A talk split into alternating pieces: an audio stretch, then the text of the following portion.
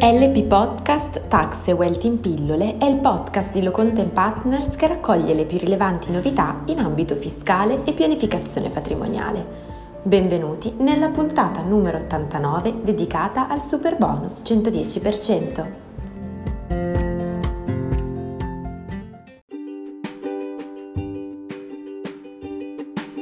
Ecco il primo quesito della puntata odierna. Rientrano nel perimetro applicativo del super bonus gli interventi eseguiti su immobili abitativi di proprietà di una società semplice che svolge attività di mero godimento? L'articolo 119,9 lettera B del decreto legge rilancio ricomprende tra i soggetti beneficiari dell'agevolazione le persone fisiche al di fuori dell'esercizio di attività di impresa, arti e professioni.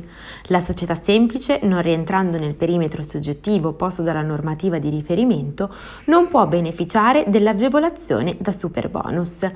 Si evidenzia in ogni caso, per completezza espositiva, come la circolare ministeriale 30E 2020, con riferimento a una fattispecie che vedeva i soci di una società semplice agricola interessati rispetto alla realizzazione degli interventi qualificati ai fini del super bonus, ha concluso che gli stessi possono beneficiare della maxi detrazione del 110% relativamente agli interventi eseguiti sugli immobili abitativi di proprietà della società, restando esclusi gli interventi eseguiti sugli immobili strumentali necessari allo svolgimento dell'attività agricola. Passiamo al secondo quesito. Possiede un edificio unifamiliare comprensivo di due abitazioni catastalmente separate e con utenze autonome, situate su due piani distinti. Avrei bisogno di verificare il requisito dell'accesso autonomo, in considerazione del fatto che dalla strada si accede in un cortile comune, che a sua volta dà su una porta d'ingresso dalla quale si accede al vano scale comune. Preciso inoltre che ci sono due garage separati che conducono entrambi alla scala comune. I lavori che verrebbero effettuati e per i quali si fruirebbe del super bonus 110 sono i seguenti. Cappotto esterno, tetto, impianto fotovoltaico, caldaie infissi. L'articolo 119 del decreto legge rilancio, al comma 1 bis, come introdotto dalla legge finanziaria per il 2021, prevede che per accesso autonomo dall'esterno si intenda un accesso indipendente non comune ad altre unità immobiliari, chiuso da cancello o portone d'ingresso che consenta l'accesso dalla strada o da cortile o da giardino anche di proprietà non esclusiva.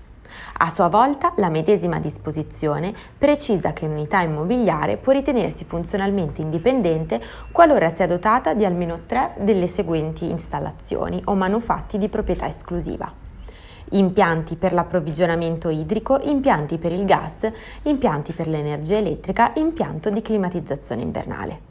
Si consiglia dunque una verifica della specifica fattispecie di riferimento alla luce dei criteri sopra riportati.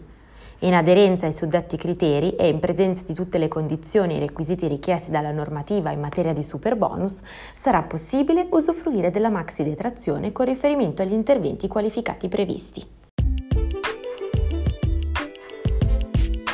Bene, la puntata odierna termina qui, vi aspettiamo venerdì, sempre alla stessa ora, con nuova puntata della rubrica Banking and Finance.